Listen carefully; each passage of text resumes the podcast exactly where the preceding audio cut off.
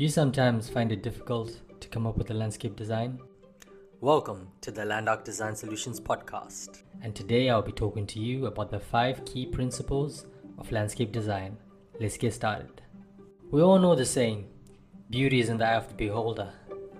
Well, so is a great landscape design. The principles of landscape design give designers the knowledge they need to be able to think and design outdoor spaces that add value. The principles of landscape design can help to unlock creativity and produce designs that are not only relaxing, aesthetic, and functional, but also designs that are sustainable. These principles are unity, balance, scale, and repetition. Let's start with the first one unity. This is perhaps the cornerstone of the design principles, whereby the outdoor spaces are connected and function together properly. Unity can be achieved by proposing a theme that connects everything in that space. This can be done through various things, including shape, size, and color. The next one that we're going to be looking at is balance. Balance is when equilibrium is achieved in a landscape design. There are two types of balance symmetrical balance and asymmetrical balance.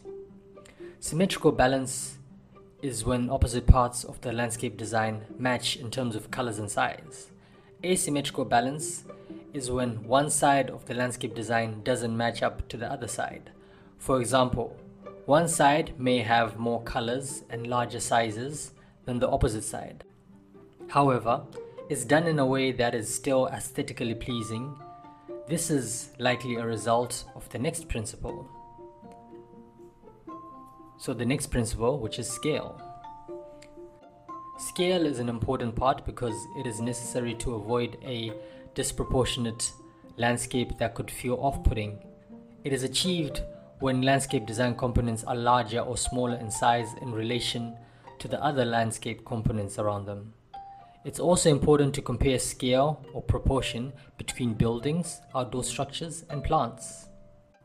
The next principle that we're going to talk about is repetition. Repetition helps the users to feel more familiar with the landscape design. Landscape designers make it feel familiar by proposing repetitive patterns, colors, and textures. Next, we move on to focal points. Focal points are key because they catch the user's attention, and these focal points can lead the user into the landscape design spaces.